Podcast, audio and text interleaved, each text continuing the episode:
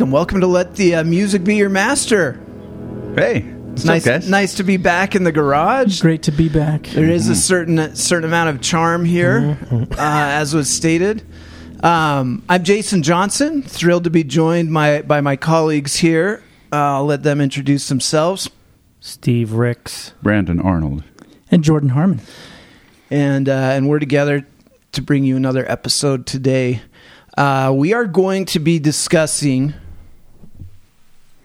covers, covers the uh, the art the art of covering a song that somebody else uh, that somebody else wrote and performed, and uh, and we'll get we'll get into that in a minute. But before we do that.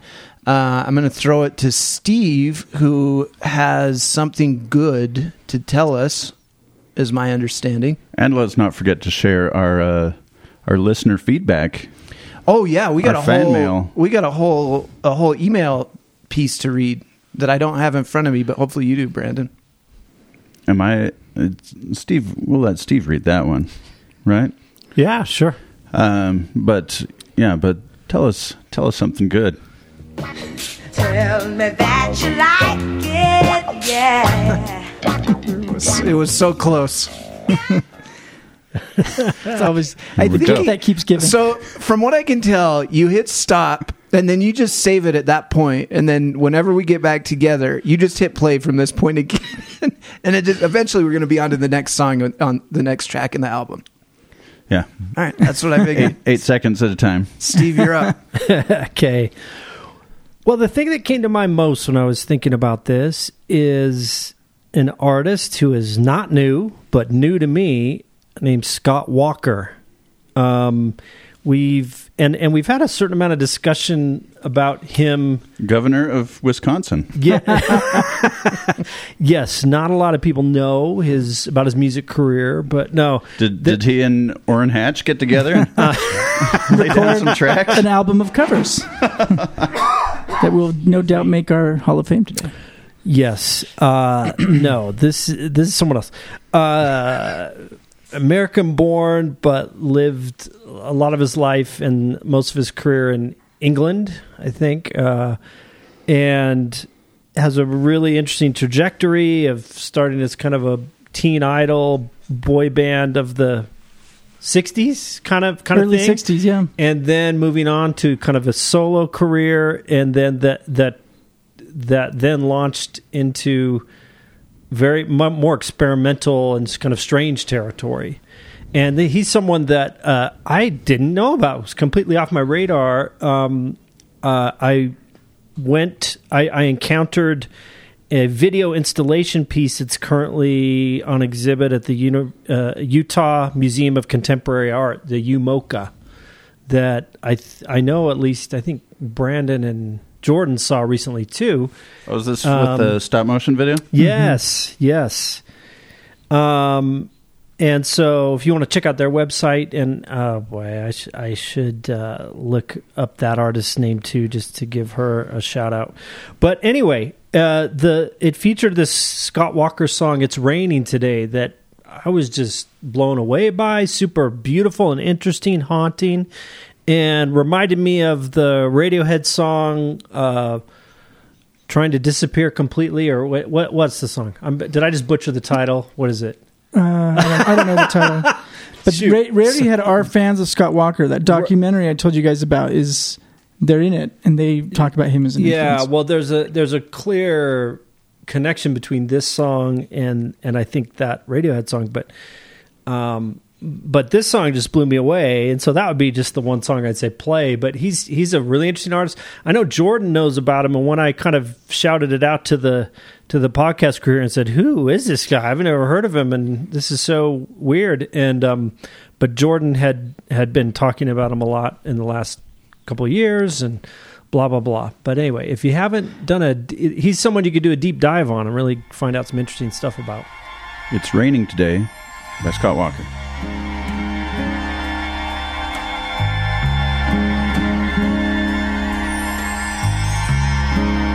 It's raining today, and I'm just about to forget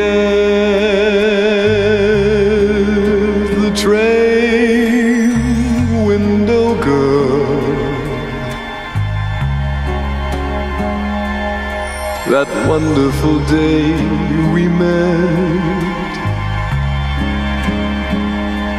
She smiles through the smoke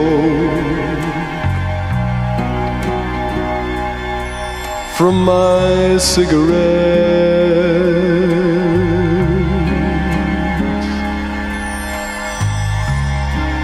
It's raining today, but once there was summer and you and dark little rooms and sleeping late afternoons. Those moments descend on my window pane. Yeah, how how to disappear completely is the Radiohead song I'm thinking of, but um, yeah, um, and the artist who's used that song in a kind of interesting stop time animation installation piece is Allison Schulnik, which is on display right now at the UMOCA. But um, anyway, uh, there you have it. It's a cool track. What attracted you to it? There, to me, there's something interesting in the contrast between his voice and then the, the music, the sound going on in that background. It's almost like a, like it, it it's almost like it could turn sinister at any minute. But it, but it kinda Leonard stays- Cohen-ish. Yeah, it's kind of cool. Yeah, I think the the studio production, just the blend of that kind of you know sparkly string, whatever sounds that that kind of comes in and stays there, but that's very much in the background. Yeah, There's a dissonance there, and like, is that called a suspended chord? Is that a sus? What is that? Yeah, that might be a way to describe it. It's kind of, uh, uh, uh, yeah, a drone or something, but it's just a sustained chord. But that, yeah, maybe is some doesn't seem related to the to the key or the tonality of the piece in general. So it's Right. kind of this strange, and that's kind of the same thing that happens in that Radiohead song. But I think what what surprised me about it, or what I loved about it, was all the things we're talking about. But then it became difficult for me to date it like like the the production was really clean and his voice was interesting and the dissonance of that sustained chord with what he was singing it it it sounded like well this kind of has a 60s retro vibe but it I could imagine it being just released this year with kind of trying to channel that energy and I couldn't place it. You know I was like wow. So I looked it up and like oh it's from the 60s I've never heard of this guy I've never heard this song this is this is crazy And you sent Anyway. it to us, and I got all defensive. Steve, I sent you an email. I promise. I was, and I got no feedback. And then you're like, I don't got, I didn't get it. And I had to search, and I did send you guys an email. But not Steve. 30th century. It was before Steve was an official member. But Oh. so the the way so there's a documentary called 30th Century Man. Those were dark days. Yeah, the dark days of the trio when we didn't. I couldn't have even our stand to read my email at that point. I was like, we don't feel complete. I refuse to read my Well, email. I didn't realize at that point that The people didn't read email. era. Like you're you're more hip and young. You're like email. What are you talking about, George? You know, you would respond every couple months like, "Oh, I didn't even see these email threads." Yeah, that's a theme in my life. I'm And I've got my di- I- my- in fact, I should apologize to anybody that hears this that has not gotten a response back from an email from me. Yeah. Well, there we go. Oh, thanks for gotta- telling us something good, Steve. Yeah, that was great. you're Next. welcome in, fa- in fact, I'm willing to do this live. Jordan, read this number out loud that's on my unread on my email box. Four thousand seven hundred twenty-one. Yep, that's Four real. thousand seven hundred twenty-one. That's real. That's my life. But how many does Jordan have? Great. I bet he's I got a few. he, he might have you beat. oh, I, I but I that's because I just I, passed. I some over. started back at zero in February. Um, What? that's true. All right, we're talking about covers. Yeah. Um, so we're talking. We're going to talk about covers. We're going to share. We're going to create our uh, our Hall of Fame wing for covers. I'm already dubious about the even the existence of. Uh, we'll, talk more about this in a minute. But before we do, um, I want to just kind of go around the horn and get uh, all of your take on what makes a good cover in your opinion? Because covers are a thing that have existed like since the beginning of rock and roll. They're at the core of blues music. Um, I guess there's a version of it in, in jazz music. I think it exists in some level at all types of music. Um, what makes a good cover, in your opinion? Let's start. Uh, let's just go this way. Let's go. Brandon, Jordan, me, Steve. It it helps if the original song was written by the Beatles or Bob Dylan. You're, that's that's about half the covers in existence already. Yeah, so it's interesting because there's to me there's covers that like when I hear it, I'm like, oh my gosh, this is a fresh take on that song I know, and I really like this different angle. It adds something totally different. There's that kind of cover, and then there's the other kind where it's like there's a song I really like and I don't even know it's a cover, and I think those are the ones I actually usually like better. And that kind of cover I think isn't is actually the norm of popular music, at least for, as far as I understand in terms of the history of Is it hu- because the original was obscure? Yeah, or just the fact of humans sharing songs and it's just you do it like kind of jazz or folk roots music. It's not like everyone's like coming up with original songs. People, there's the song book and people, you know, the, the folk songs and people are just sharing them. And I think to this, I think we've talked about this a little bit that the whole idea of origin something that wasn't covers, just original music in the popular zeitgeist is maybe more. Um, I mean, probably comes and goes, but is it the the name cover right? Like when it was jazz, it was standards. They didn't Right. say covers, so covers came up more. That and I'm curious about that as well. Like, is cover this thing that's like a little bit more unique to rock, where maybe they just didn't have the canon established to be able to say, or is it just that jazz is just like a little bit snottier about their art? Like, this is a standard. This is part of the canon of jazz. We do standards. Right, Paging Professor Hicks. right. yeah uh, need some knowledge about this. Yeah, covers versus standards. It would I said be, Hicks, not Ricks. Oh, Michael Hicks, I bet shut he knows. Down. I know. Well, I trust me. I was not about to Maybe to, you to offer an answer to that. I was just saying that uh, it's an interesting question. Well, the Be- the Beatles were doing. I wonder if the Beatles called their stuff standards or if they called it covers. Like their, where their first albums were mostly not their songs, and it seems like maybe rock and roll got kind of snotty, or I don't know, snotty, but just like.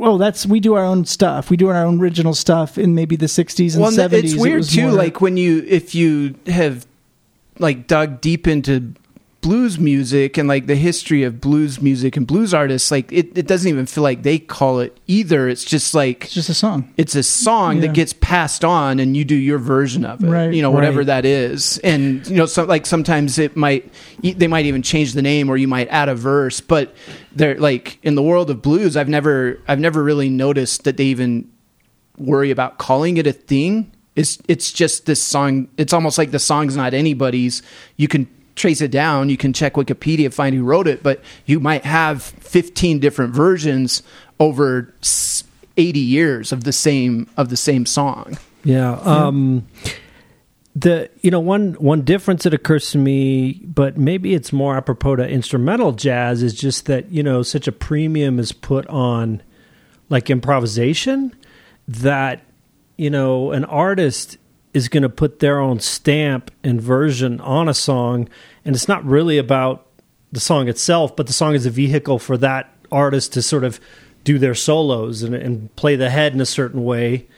Um, but I don't know what that means for jazz vocalists. I mean, because but you know, some actually are going to scat and do that kind of thing, but that's less important maybe than just again their own personal style or putting their stamp on it, and that's not unlike what happens in rock. Right. But I think in rock, it's it, there's a kind of notion that well, like there's a difference between a cover band, right, Yeah. and a real band. It's like you you can't you would never be taken seriously if you stayed a cover band Right. forever.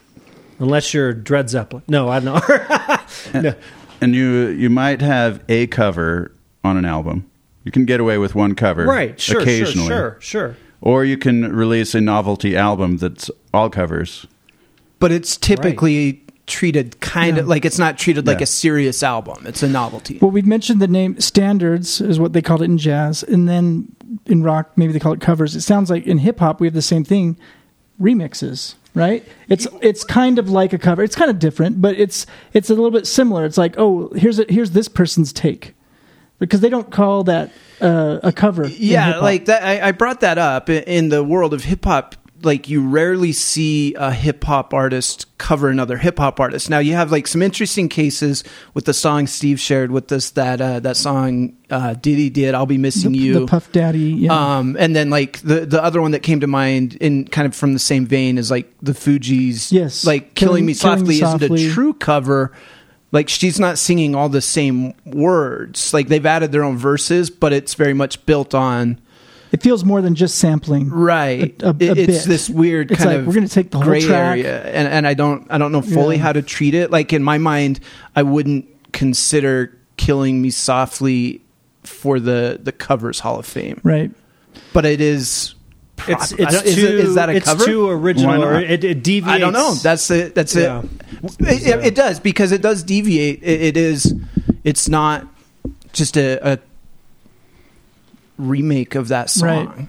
Yeah. Um, Steve, you didn't mention uh, what. What do you think makes a good cover? What do you look for? What's what scratches your cover itch?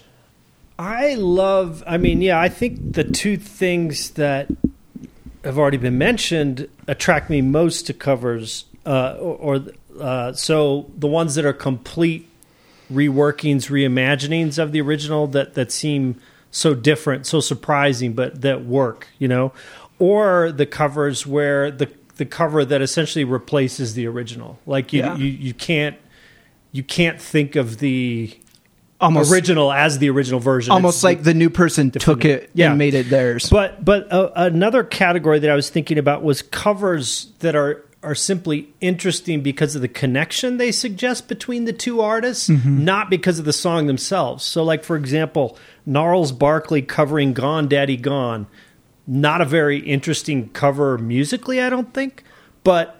Like the fact that they're interested in the Violent Femmes or Yeah. whatever is really interesting to me. So that's just kind of like wow, so that that's a that weird brought choice. up a, a question that I know? thought of when I was I was driving up here, and I, I had some in a playlist that I made, trying to figure out in my head what ones I wanted to pick, and the question occurred to me, and and maybe the answer is that it doesn't matter fully, but it is kind of an interesting way to engage with the art of it. How many of these songs do I like because of my existing knowledge of the original? And so part of what makes me like it is my brain is immediately connecting it to or contrasting it with the original um, you know versus something that's just so independently good on its own that I would like it if I didn't even know that the original existed um, and and that kind of intrigued me as well like does that play into kind of I guess the coolness of the of the art around it? I don't know. So anyone have any thoughts on that? Does does does a, a knowledge of the the song that was being covered help like add to the to the experience to the enjoyment of the cover? I think it could add or take away. yeah. Depending on kind of the connection, right? Like, but if I hear a song that I really liked and I hear a cover and it just feels like a watered down version, like would you be attracted to that Gnarls Barkley song if you didn't know about the Violent Femmes song That's a yeah, it's a good question. Um, maybe. I mean, I, I might think, yeah, that's an okay song. The the thing that's, but I mean, it's like there are certain things about it, like Gnarls Barkley. They kind of preserve the you know the marimba sound, but it kind of sounds sampled. I think, or just like a MIDI keyboard, you know. Whereas the Violent Femmes, I think it's an actual marimba, you know, and so I don't know. I don't, I don't know if the Gnarls Barkley one would catch my attention as much if I didn't know the original. So it's- kind of Maybe- scratch my head like how is a Yeah. How is a we'll- DJ you know rap R and B singer why are they interested in a song by the Violent Femmes? I don't really like their I don't really care about their version, but it's interesting to me that they cared enough about it to put it on an album. You know. Seems like that kind of question would be more case by case basis, which That's why I said might, it, might get answered It while may not matter. Ultimately, it may not matter, but it Yeah. is kind of a cool thing th- about I think like the artistry of a cover that the context of it really seems to impact like our perceived value of it sometimes much more so than in than in other cases where you're just assuming you're listening to a thing for the first time. Yeah.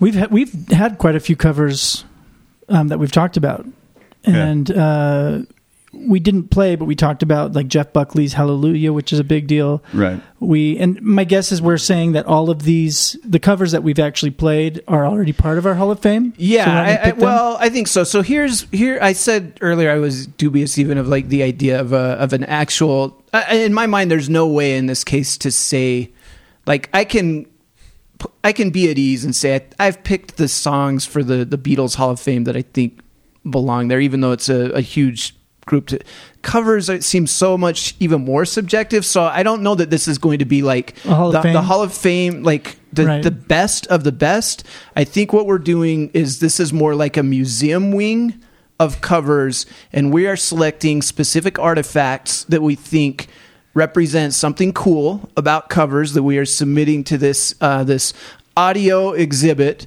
uh, to help people keep people i- intrigued and help preserve the uh, the artistry of uh, of of covers. In my mind, that's the only way I can be at peace with it yeah. because I, I can tell you right now, I have a Google spreadsheet right now that I'm pulling from.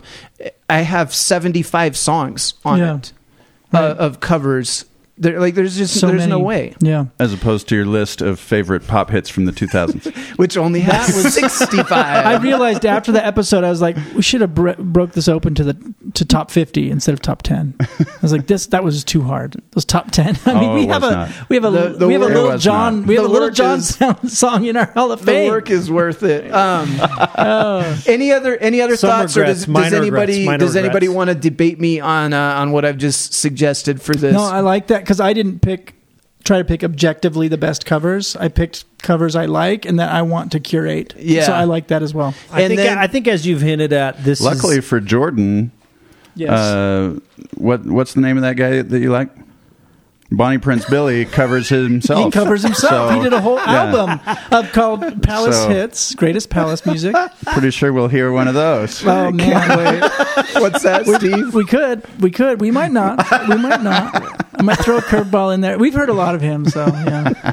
Um, it seems like Jason, you suggested maybe it was the last episode when we were talking about pop hits that almost every episode of this podcast is a kind of deep cuts picks because you know That's we're, what we wanna talk we're kind about. of tra- yeah we're trying to go for things that people might not know about or that aren't obvious picks. Well, and we want to share with And- each other. Yeah, and that- we're and the that are- major audience. Yeah, pretty, they- probably right, much. Right, we're the We make up listening to this 75% of the audience. So we want to pick songs we actually want to listen to. So it's yeah. a, it's a personality test for all of us is what it what it comes down to. Yeah. um, okay, any other any other thoughts anybody wants to share on covers? Uh, it's probably unique to music in which it's the art form where the the writer covers themselves all the time. If if they're also the performer, you know, because they yeah. have to anytime they're in concert, they're covering themselves. Usually, it's the same every time, but That's sometimes true. not. They might be tempted to mix it up, or if there's improvisation. To Yeah, it that's true. But you know you occasionally see it in the film world where you know there's some directors that have from other countries that then do an english version of their film Right. or I, I threw or that out you there. got like van gogh that paints the sunflowers multiple times yeah. Are you saying, as in terms of performing, like when you perform your own song that you wrote, is a form of a cover almost?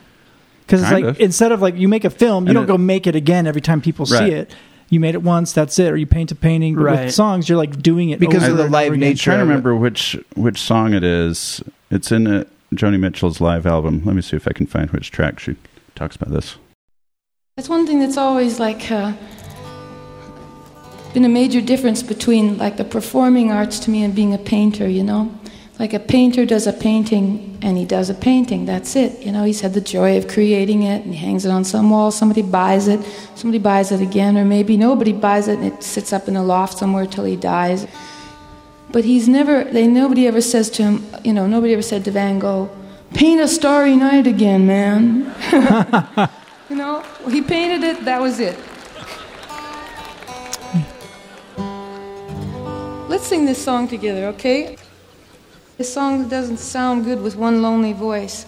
It sounds good with the more. There you go. Joni Mitchell's philosophy on the more out- That's Having to interesting. perform the same thing over and over. really quickly to add to that so there's an artist that i like that um because of this probably he doesn't when you show up and see him live his stuff he doesn't play the songs like they're on the al- like on the album which is kind of frustrating to fans because it's like the slow songs all of a sudden are up tempo and like ska and the the the fast songs are all of a sudden like ballads and have like totally different keys so it's the same words but totally Dil- different Dylan feel. kind of famously does that. Like Dylan will pick a theme for Yeah. that night, and they'll all come out Right. and they'll play every song like in in that theme. It was weird because when I went and saw this per- particular artist, I was like so excited to hear this song, this song, and when it came up, I was like, "What? This isn't We it." don't get to know who this and is. it was kind of a bummer. It's Bonnie Prince Billy. I, I had to. I was going to save that for the punchline at the end because I was like, if I bring it up first, they're not going to let me get away with this.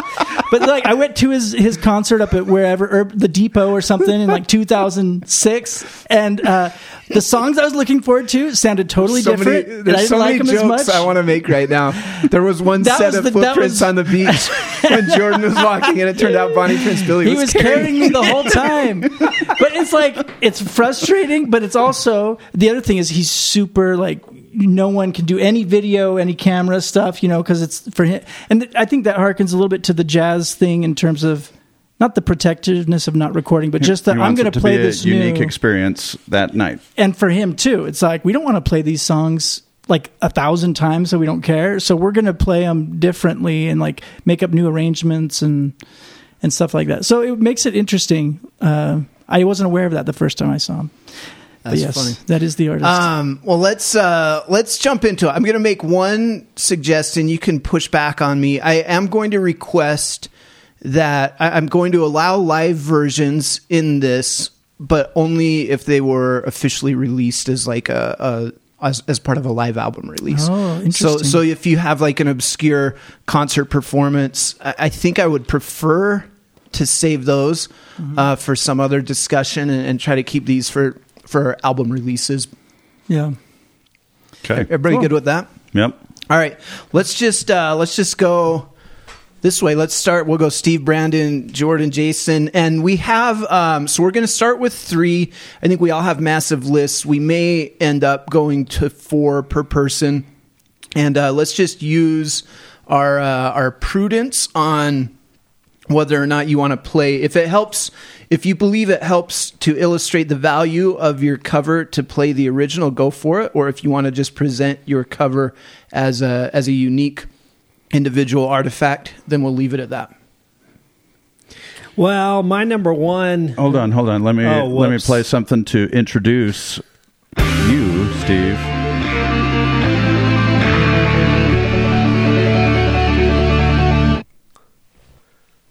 Go ahead, Steve. hold on, hold on, hold on, Go ahead. Epic. It was a cover. Hold on. That's Yeah. that's from a video game. It is. Hold on.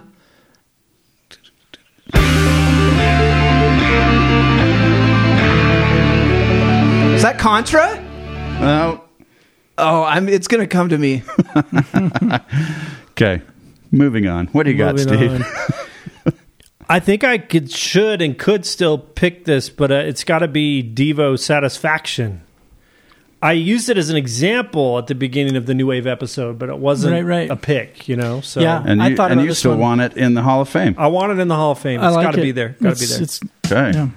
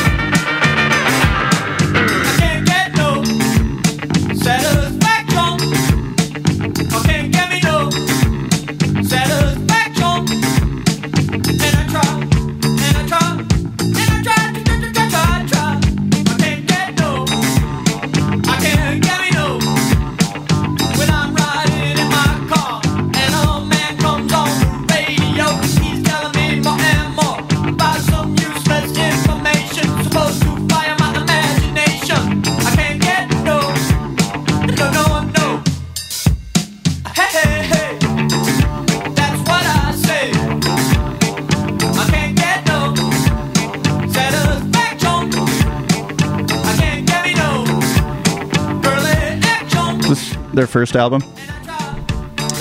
I think so. Are we not men? We're Devo. Right. So was that? Uh, do you think that song helped put them on the map? Get them, get them attention, or May- did they have another hit before that? Um, I should have done more research. I am, Uh, I am curious. What, do you do you think typically? So it's a common thing uh, for bands that are, are fortunate enough to to stick around long enough to make several albums. Usually, the covers would be on their like first album. Like if you're gonna have a cover, it'll be on your first album. Is that because you're? I mean, not it's not exclusively true, but is that a common thing because you just don't have the material material yet, so it's filler to complete an album, or are you trying to just like maybe you, there's a song that you know has been recognized and people like maybe that gives you a little bit more of a pop probability that people are going to connect to that thing and, and pay attention to you like i'm just curious what the rationale would be on on why that's a, a thing that happens on a first album often Yeah, it's a great question, and the uh, I don't know. Uh, I think, I mean, so like even The Zepp- Stone- zeppelin and the, the- beatles did that i mean that was Well, yeah, the Beatles. It feels like it. Abs- it's absolutely growing out of them being a cover band and just doing tons of gigs and playing and having yet to really st- write enough of their own songs. Maybe I don't know. Early on. And, but also, there's a love of the Yeah. music they're covering, and that's influencing them, and it shows that connection.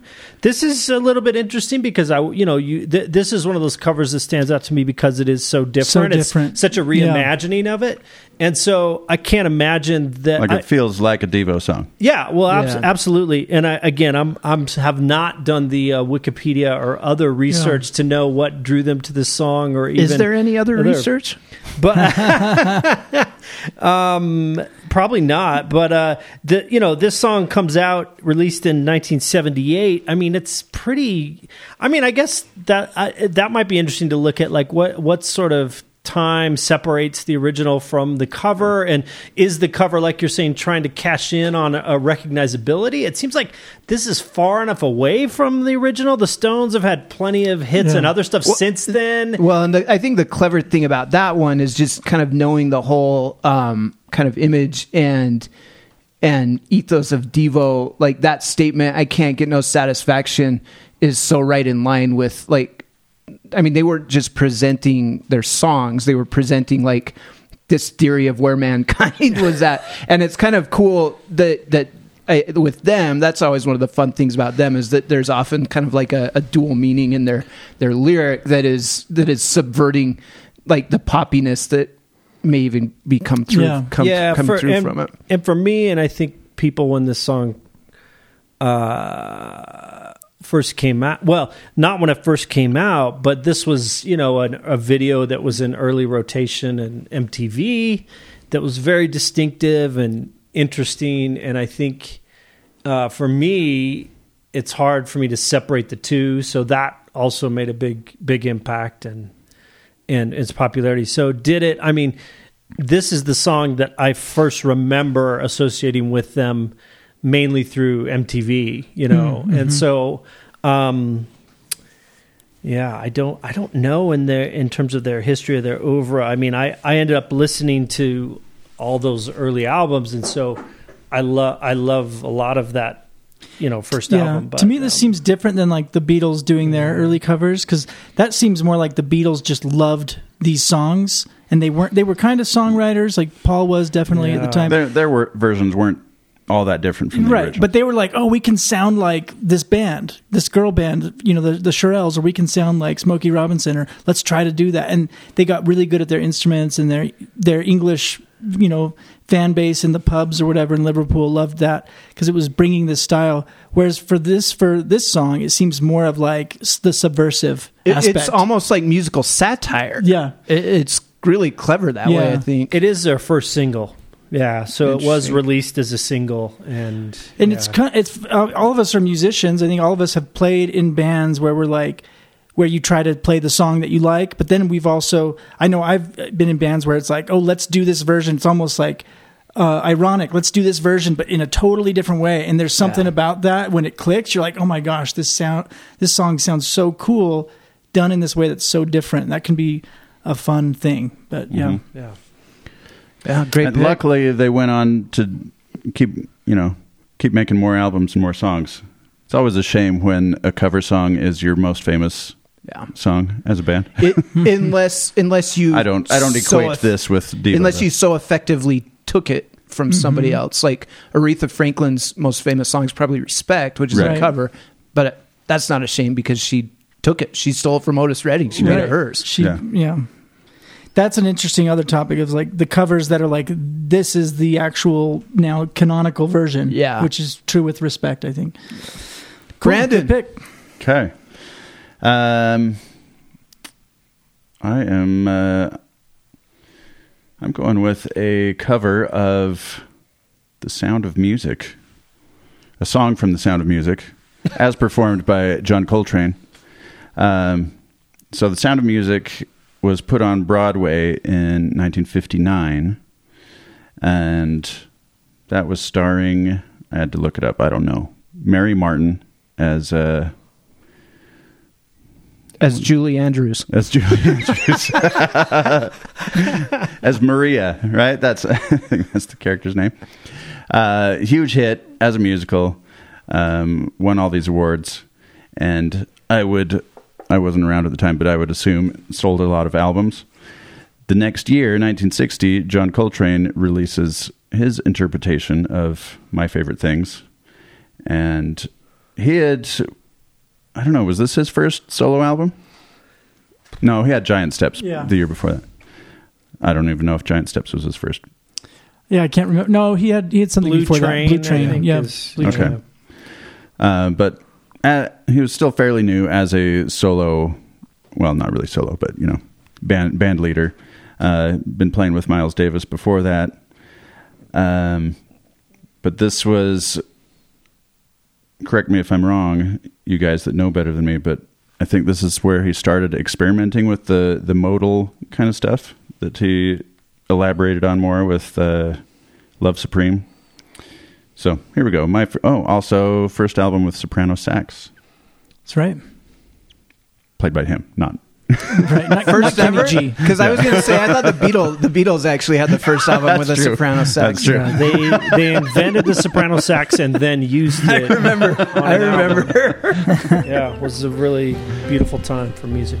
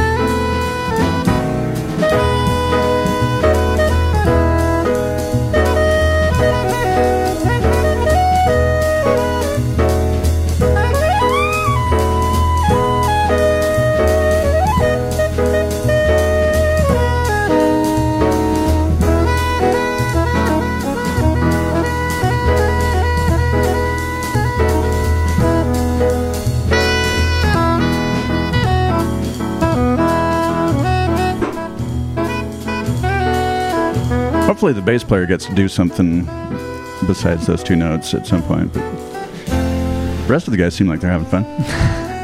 I like it. It belongs in the I- wing. Sir Rix-a-Lot. Is that a cover or is somebody doing a standard? Yeah, complicated by the fact that it's a jazz artist. Well,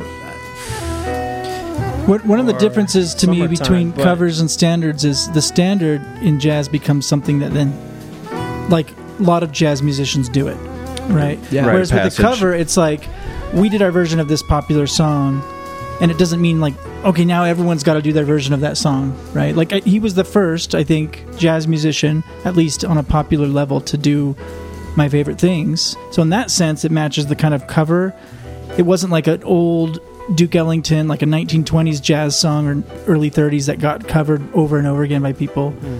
so i think you could because it's in jazz Maybe it, it's maybe it becomes a standard It's more like Miles Davis doing Human Nature. Yeah. Or, or wes montgomery doing beatles tunes Right. right in the 60s he started doing what day in the life or He did a day in the life and maybe Taxman. Did he do Yeah. Taxman or somebody? I can't remember. he did a, i think he did Several a whole people bunch did of, Taxman. of beatles yeah so maybe it became a standard but it was a little bit coverish when he first did it, it seem, seems like w- with this case, it is we're hearing it in such a different fashion than we're used to. Mm-hmm. So that that seems to fit more the cover definition rather than the, the Yeah, standard. doing doing an instrumental version of a song that has lyrics does kind of make it. I think you like uniquely his. Like it, it really helps it stand on its own. And besides the melody, he's uh he's doing a ton of different stuff on right. this. Then um, five years later, when the movie comes out, is Julie Andrews covering Coltrane? no I don't think so. She's just doing a standard. She's, she's performing the notes as they were written. I would guess she sings it differently than Mary Martin did. But you listeners can look up that version on your own. right. Well, that's that's something I overlooked too. That it's that's a good. That's important to note that this was a cover from the before the movie came out. So Yeah. that's, Yeah. that's that The makes one it I think a little more came, interesting. came after that. Yeah. yeah, yeah. Well, and it's I not like so. standards were the first because before there was standards, Yeah. you just what was it, folk music and just songs that you you know I don't know in classical music what they would call it, but it's I mean it's just we have different names for share like redoing songs that have been around, and it seems like around this period is when those names were changing, right? Like where standards was because jazz was kind of dying out of as the popular art form or had already died out. And so, what do we call what the Beatles Beatles are doing, or what Bob Dylan is doing, or these other bands that are doing other people's music? We start calling it covers. I would be interested though to know when that name started becoming more frequently used. Um, moving on. Mm-hmm. All right, so I'm going to choose. I'm trying to like choose my first one because it's like still shuffling through, but I'm going to go ahead and choose. Um, ah, it's a tough one. Do you know what? One of my picks in the I think in the '90s episode was a Nirvana song from Nirvana Unplugged, which is half of that album is basically covers, right? And I think I chose um, "Where Did You Sleep Last Night." Does that ring a bell? I think that's right. which was like a cover of a blues musician and Kurt Cobain gives this famous performance where it's just his singing and the, the emotion in it is just intensely powerful. It seems to me like I, I you mentioned in the new wave episode, Steve, that part of new wave, part of that '80s kind of there was a lot of covers, Devo and other bands doing different songs in very different ways. And it seems to me, growing up in the '90s, that there was like this real ethic of authenticity, and Kurt Cobain was a huge part of that. So to me, when he did all these covers, that was like whoa, you know, that's it was such him being subversive because it was to me it seemed like covers or not being authentic. In, the '90s, everyone cool. was so sensitive to selling out. Like I Right. think It that's was what a that term. and so eth- I agree. ethic. For for him to do that, where somebody else might have been accused Yeah. of like selling out to popular music, for him it, It, was cool. it It was was, like, oh wow, Yeah. look at this. And he did old blues stuff. He did stuff that you don't hear, you know, the Meat Puppets and like, or not, yeah, Meat Puppets, but other bands that were like less well known. But I want to choose one that I loved from this this uh, album, and by another more popular musician that I'm sure a lot of people like his version better. But the Man Who Sold the World, which is a David Bowie, Bowie. song that Nirvana did in on their unplugged live concert.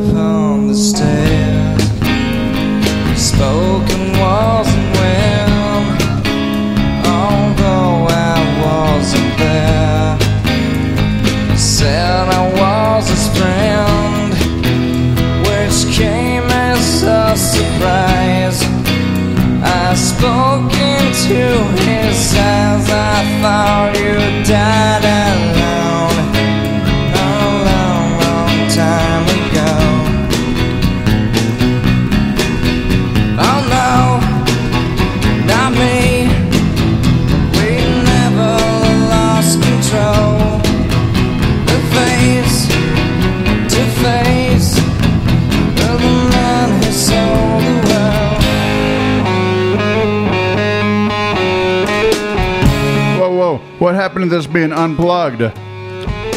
sellouts. Nirvana is sellouts. I laughed and shook his hand. I made my way back. So, Oops. one, Still chewing. what's that? I'm still chewing. Something about this um, song. To me, this isn't like. So I, I love this album a lot. We've already talked about that. Um, it's hard to make these picks, right? When we only have three. But one of the things I thought was important about this was just in thinking about covers, thinking about how how that idea of the '90s was so about authenticity and originality, and Nirvana was kind of a big pushing. Felt like a cultural force pushing that, and then Kurt Cobain does this album where most of the songs are covers. I didn't know David Bowie other than like the Labyrinth, you know. So my idea of David Bowie, I knew my older siblings liked him, but then I saw him in the Labyrinth, and I was like, well, it's a it's a sweet movie, but that guy's kind of lame. Like, look at those tights and look at his hair. But the movie's amazing. But anyway, hearing this song, this was one of my favorite songs on that, and I didn't know who it was. And I was like, oh, that's. Da-. And then people are talking about it's David Bowie, and so that's one of the features of covers. Of this one for me was kind of opening up my like, oh, David Bowie wrote this. He must be more cool than I thought, you know. And then being more open to him later in terms of kind of realizing his impact and, and things like that. So that's another, you know, influence that covers can have. I did one thing I did like about this one that I think um, maybe helped it. That I think is I, I personally like it when when bands do this. Um, he didn't pick like a classic Bowie single. He wasn't. He didn't pick "Let's Dance" or um, you know even like Ziggy Stardust or something. Like he picked a song that you, you know even so in the '90s, classic rock, '70s rock is like really popular amongst teenagers. This the man who sold the world wasn't a Bowie song you were going to hear on a classic rock station, and so he, he I think you know part of the the maybe the artistry of covering is picking the right song, and this is a case where they absolutely picked the right song. Yeah, it seems like it's a lot of times people t- picking a kind of a deep cut. Yeah. Like I want to introduce this to to the world in a new way. This song that I like.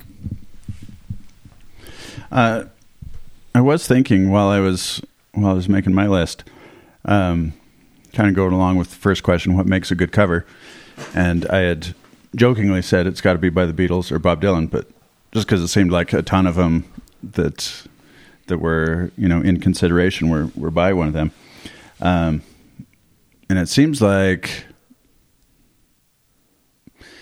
there there's certain types of songs that will make a good cover. I think it's either it has, um, I wouldn't necessarily say profound lyrics, but at least lyrics that that mean something that are worth singing.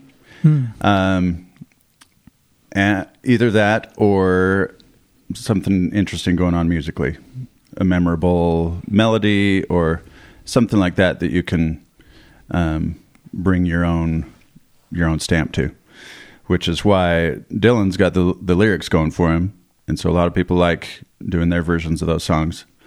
Um, and the Beatles, sometimes the lyrics, some sometimes the the tunes, uh, but there's seems like there's always something interesting you can do with uh, a cover like that. And I was thinking that you almost never hear a Nirvana cover. Like they they seem so of their time. Like they've got their sound, and it sounds cool when they do it.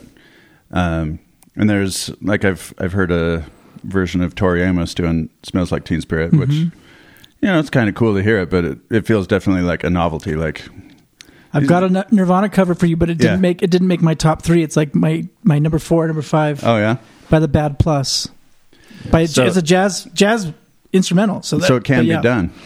It can be done. It's very different, and it came out back But then. like in the you, 90s, but you know, you picture someone else singing Nirvana songs. Yeah, and it doesn't- They're just kind of nonsense lyrics, right, and the the chords are generally you know it's just four chords repeated over and over. right, right. It's not. They're not as coverable. It seems. And that seems to be true with a lot of metal songs. Like you don't you don't hear famous covers of another metal yeah, song. who's covering metal? I haven't. That's not a thing. It's like who who wants to cover Anthrax? You know, they've they did it, and You, But- either, but- either have to do it the same way, or But interestingly well, enough, I guess there's like the the cello guys that play Yeah, that ACDC count. or whatever. yeah, yeah. they play Metallica. It's called Apocalyptica. That's what they're called. Yeah. Um, but interestingly enough, like I think most metal bands have covers in their library. Um, So i that is interesting. I don't know. Yeah, yeah. Original metal songs maybe are less coverable I guess we'll see. unless by Time, another metal band. time, but- time will tell. I'll be looking for the Raining Blood cover Yeah. in the next decade. what do you What do you got for us, Jason? Um, I I can't remember. uh, I. I, I don't even remember if I've mentioned this song. It seems like a song I may have mentioned, and I don't know if I've played it. So if I if I say it and and any of you remember that I I submitted it somewhere else, then I'll pick a different one. Um, Aretha Franklin covering the weight, covering the band's Hmm. the weight. This is maybe my all-time favorite cover. Uh, Duane Allman plays session guitar on this, and this song is just incredible. I love it so much. Cool.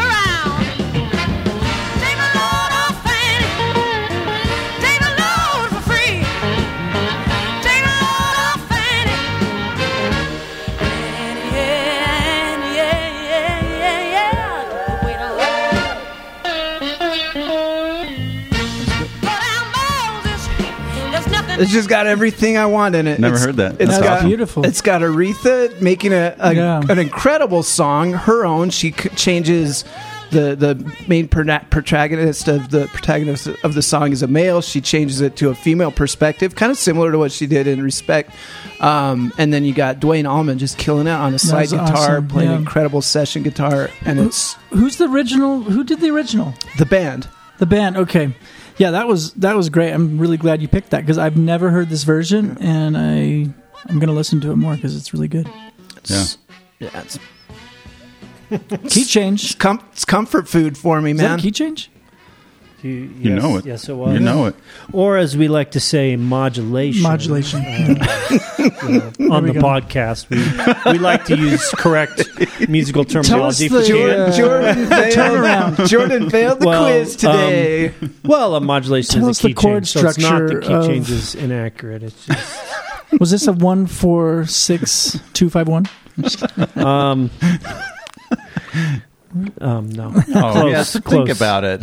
Whoa. It's a one, and then tonic six, and then uh, subdominant back to tonic is, and I think they've you know they've modified the original chord progression from guy. the weight. Amazing. Uh, So I, I actually found this song the way I stumbled on this. Um, I, I'm a huge fan of the Allman Brothers. I, I wish I, I need to find a way to talk about them more on here because they're so so good.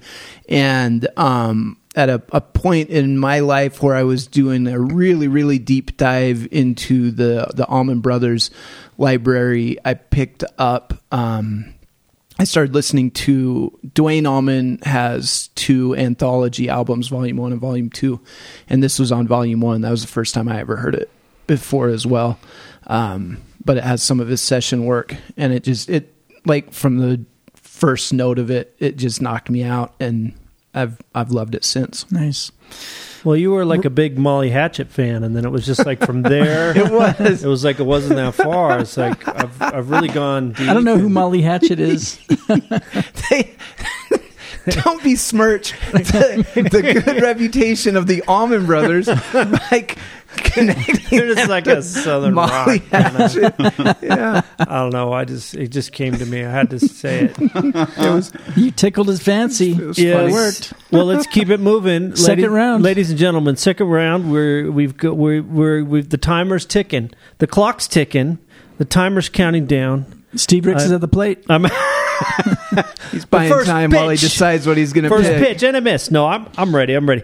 Uh, I think I got to go with and I'm man. I'm I'm realizing that my first two picks here are very nostalgic and of a particular period because same almost exact same release date, 1979. Uh, I think that I think the Devo Satisfaction was 78, so this is right in the same era. Um, the cover is "Money." That's what I want by the Flying Lizards. Do you guys know this Covering cover? the O'Jays? D- So the original was it's a Berry Gordy, um, Janie Bradford song, which apparently was the first hit record for for Motown, but I mean released released on Tamla. So um, I yeah, I was like, is, I, is this I don't the know song that ended up being the one that the O'Jays did? Is, the was that- Beatles covered it. I knew that. Yeah. And I don't know that the O'Jays covered this. I'm sure there are other songs, and it's it's not this. It's not- It's not the Pink Floyd. this is. The, I guess the official title is "Money." Parentheses. That's what I want. By the Flying Lizards. Yes, please. Okay.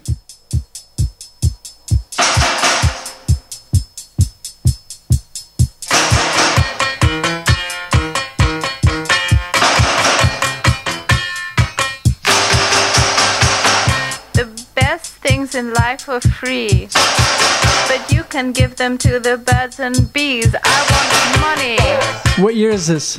Seventy nine. I was going to say this fits. This could go right with that Devo song. in Yeah. a- I love it. That's what I want. Your love gives me such a thrill. But your love won't pay my bills. I want money.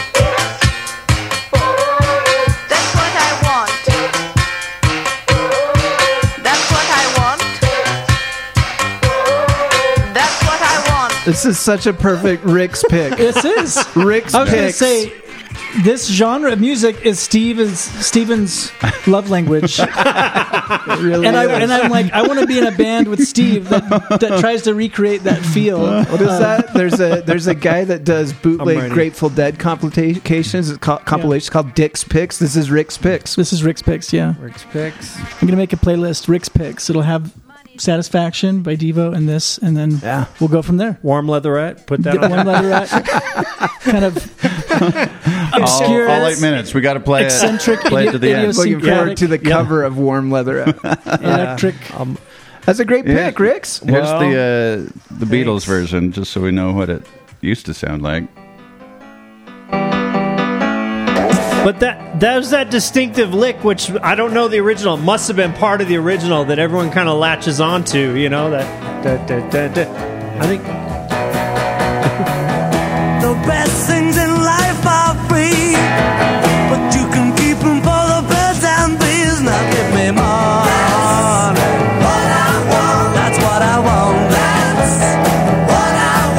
expect that's pretty similar to all the versions before it. That's what I The Beatles how album. yeah how well was the Beatles one known? Was it even really released until later? uh, Right? No, Or- it's on. It's on it- with the Beatles, their second album. Oh, okay. But it wasn't a single, Yeah, yeah. so you would have had to have had the the album in its entirety to ever hear it. Okay, moving on. Moving right. on. Um. Well, gosh dang. Uh, Steve Steve took yours, didn't he? It did involve the Beatles, It- but it wasn't wasn't a Beatles original though. Sorry, I'm sorry about that. I'm Brandon. gonna do a Beatles original, Oh, a boy. cover of A- one, A cover of. a I think I Beatles. know cover who of it one. is. Do you? Is it Stevie? Yeah, Oh, this Yeah. is one of my favorites. yeah. It's so good. Yeah. Uh, we can work it out from Stevie Wonder's album "Signed, Sealed, and Delivered." What year was this? Great album. 1970. So this is, I think, five years after the Beatles version came out. Um, so still, still fairly new, and it was a huge hit for the Beatles. Um, but Stevie Wonder totally makes it his own on this, and it's just like you can't not have a smile on your face. Listen to this one. Here we go. We can we can work it out by Stevie Wonder.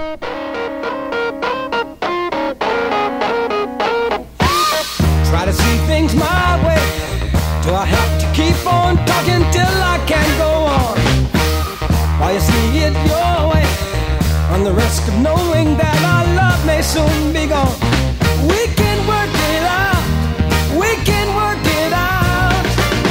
Think of what you're saying. You can get it wrong and still think that it's alright. Think of what I'm saying. We can work it out and get it straight or say goodnight. We can work it out. We can work it out. Life is very short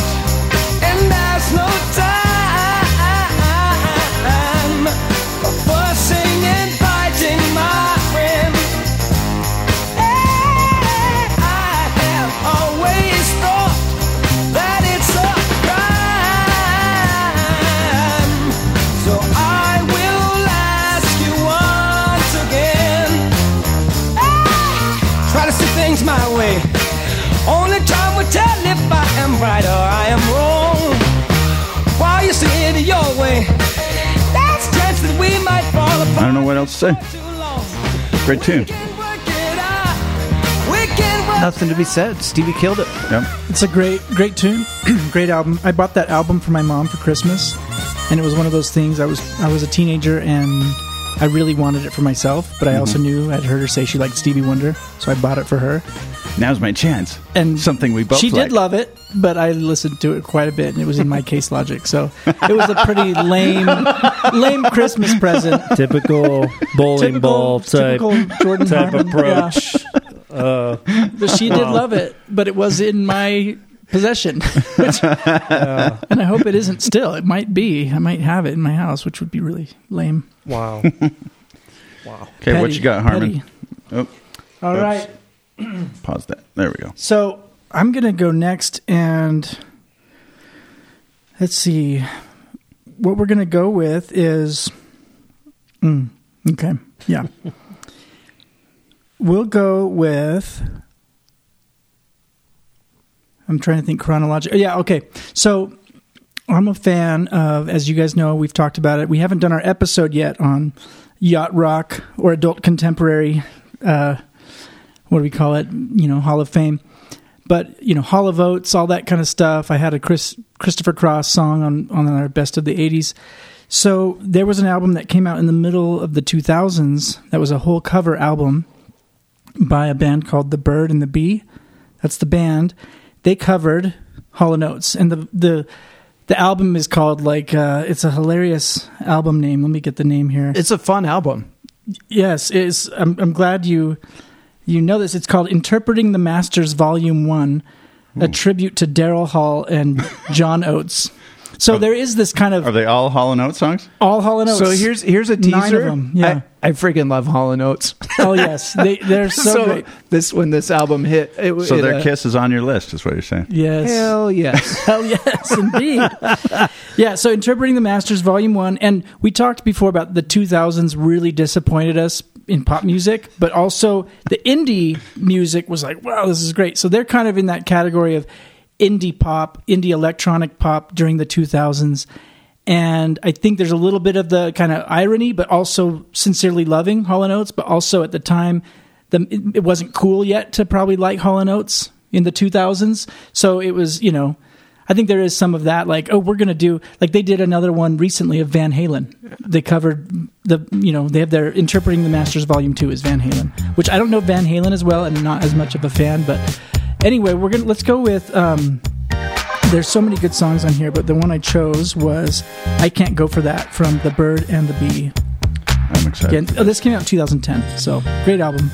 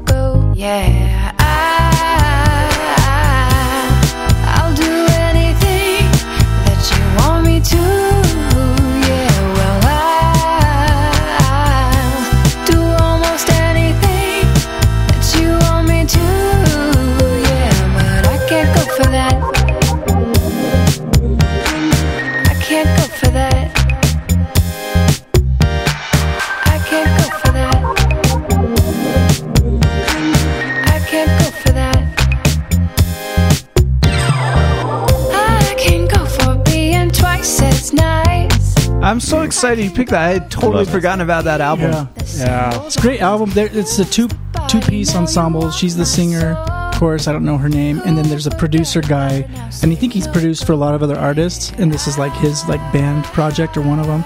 And he's just a great.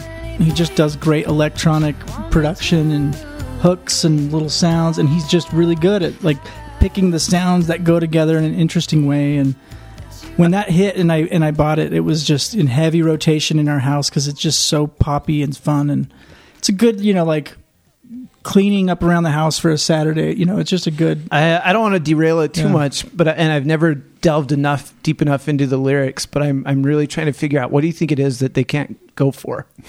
I can't go for that. Trying Like, to take. I'll do any almost to take my anything. I'll do almost anything, but I can't Yeah. go for that. What do you think it is? Ah, it's a good question.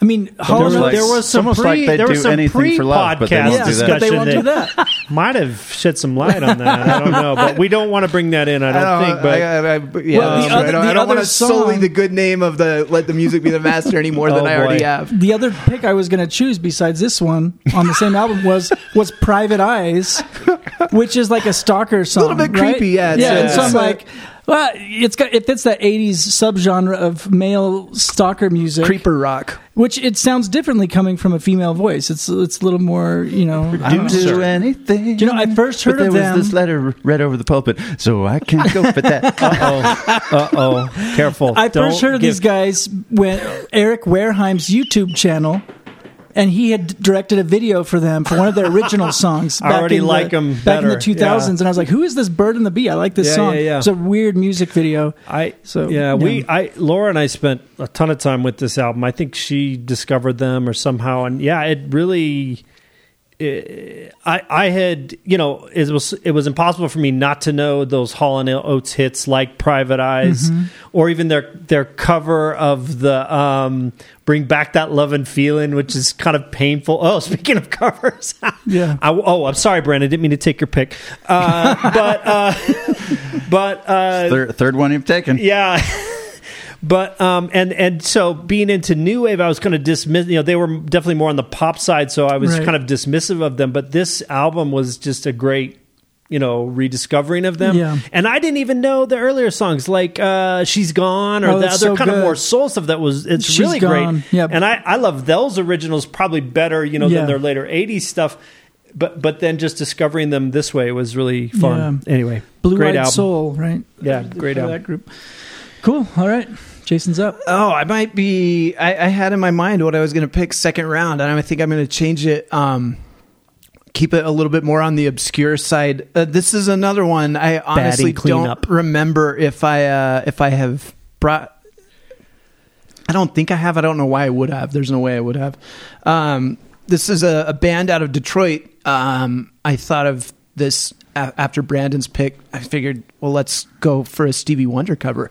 If uh, if we're if we're going to do this band out of Detroit, kind of like a garage rock band. They're called the Dirtbombs, and they play like a really gritty lo-fi style of rock. And they covered um, Stevie Wonder's "Living for the City." And it's a really, really cool song, and I'm I'm totally happy to have this as an artifact in the, the museum of of music covers.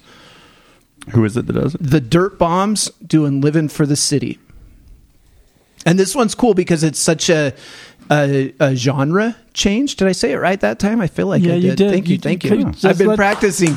Let's go. Let's, let's give it up, Jason Johnson. Jason Johnson just finally. His uh, phoning practice in front of the mirror has really paid off. Here you go. The Dirtbombs paying a tribute to Stevie Wonder. Brought from hard time tell Caldije to a north day home for walls that ain't so pretty. His parents give him love and affection to keep him strong, moving in the right direction, living just enough, just enough for the city. Yeah. His father works some days for 14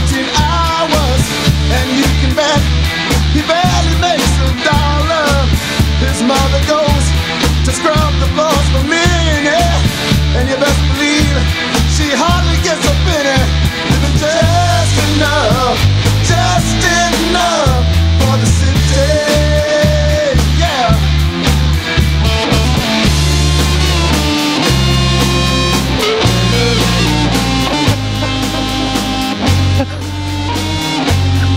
I think the next verse is in Spanish. No, keep playing. It's cool. Inteligente, tienes más sentido que muchos. Es muy paciente, muy pronto va a acabar. Encontrar trabajo es buscar una. Donde él vive, no la raza. Living just enough, just enough. That's good. That's good. That's all I needed.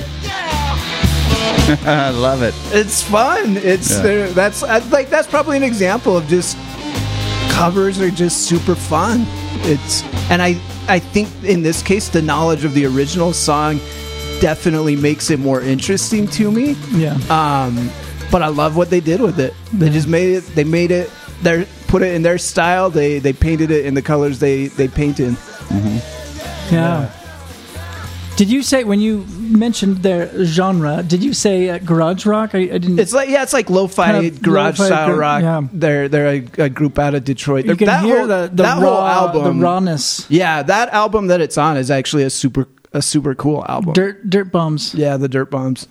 The Dirtbombs. Cool. Your, Are- yeah, go ahead, Yeah. Steve. I was just going to say your mention of garage just made me think of some of the great garage covers and thinking of Vanilla Fudge, Keep Me Hanging On, which I'm not going to pick, but Oh, you're pulling a Jordan. So you just many. dropped, you just dropped the song you're not going to pick to sneak it in. A lot. There's a lot of great ones out there. Dang. All right, so uh, so we're gonna con- we're gonna conclude this episode, uh, this first part A of uh, of our our dedication to covers.